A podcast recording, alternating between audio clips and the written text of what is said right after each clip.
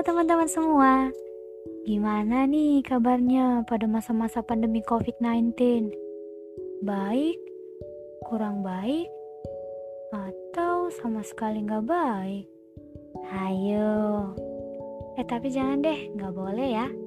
Kita harus tetap semangat dan baik-baik aja. Oh iya, selamat datang ya di Nomi Natalia Podcast. Saya Nomi Natalia Damanik, salah satu mahasiswi Institut Teknologi Sumatera angkatan 2021 dengan program studi biologi. Nah, di podcast pertama kali ini saya akan membahas tentang apa sih yang menjadi rencana-rencana positif yang akan saya terapkan dan saya lakukan di berbagai pergantian waktu yang akan mendatang, baik dalam jangka pendek, jangka menengah, maupun jangka panjang. Ya, meskipun memang untuk saat ini kita saling mengetahui bahwa kita masih terjebak dalam pandemi COVID-19 yang sangat meresahkan. Sama tuh guys, kayak sikapnya doi, meresahkan. eh, tapi enggak deh, bercanda ya. Tapi menurut saya pribadi ini bukanlah suatu alasan yang membuat kita harus berhenti untuk berencana dan berusaha. Bener gak sih teman-teman? Bener lah ya.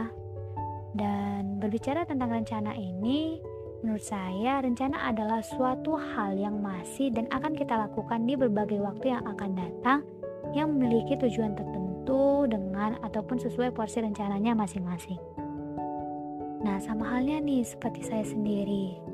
Tahun ini saya telah diterima di Institut Teknologi Sumatera dengan program studi biologi melalui jalur SNMPTN. Oleh karena itu, banyak dong harapan-harapan yang saya tumpukan pada diri saya sendiri untuk mencapai impian dan target saya. Widih, bicara target nih. Iya dong.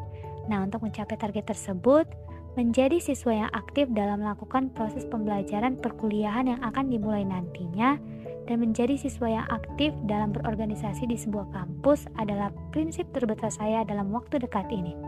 Karena menurut saya pribadi, Melalui keaktifan saya di dalam sebuah kampus atau perkuliahan akan mampu membawa saya menjadi orang yang berwawasan luas dan mampu melatih skill saya atau membentuk struktur ataupun karakter saya menjadi lebih baik lagi atau menjadi siswa yang terbaik.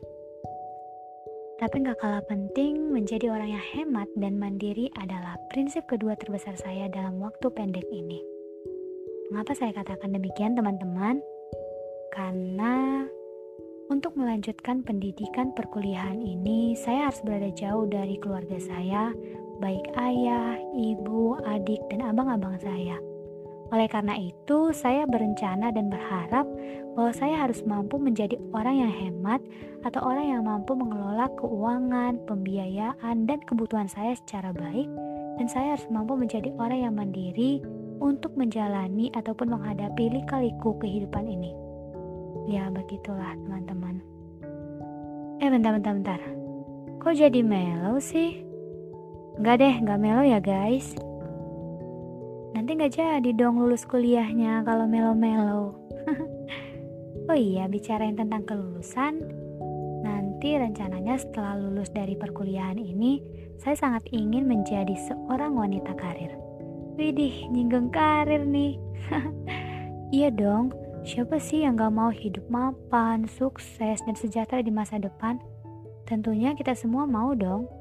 Nah, maka dari itu, menjadi mahasiswa yang kreatif, disiplin, dan berwawasan luas adalah cara untuk menopang kita mencapai kesuksesan kita. Benar gak sih teman-teman? Benar lah ya.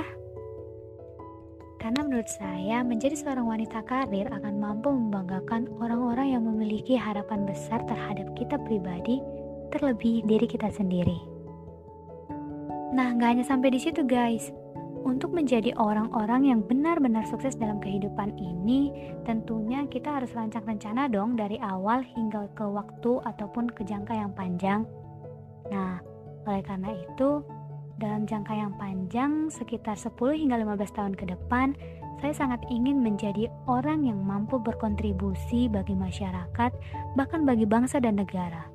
Iya, eh tapi bener loh guys, ini harapan terbesar saya.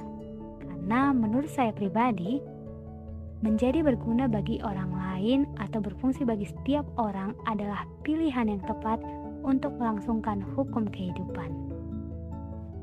Oh iya teman-teman, kayaknya sampai di sini dulu ya podcast kali ini. Makasih nih buat kalian yang mau dengerin sampai titik detik terakhir podcast kali ini. Aku sayang banget deh sama kalian. Oke deh, kayaknya kita akan berjumpa di lain waktu. Akhir kata saya ucapkan sekian dan terima kasih.